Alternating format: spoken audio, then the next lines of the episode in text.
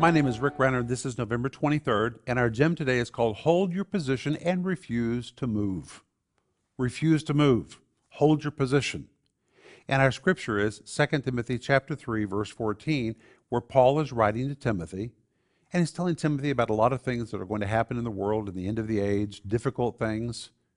And he says to Timothy, in spite of all of this, verse 14, continue in the things which thou hast learned.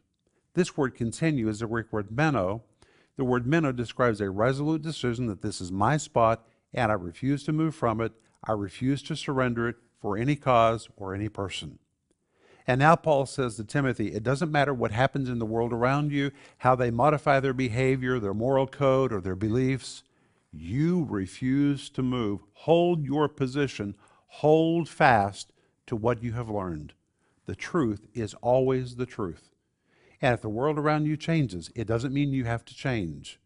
Your job is to continue in the things that you know to be true. And that's what I want you to think about today.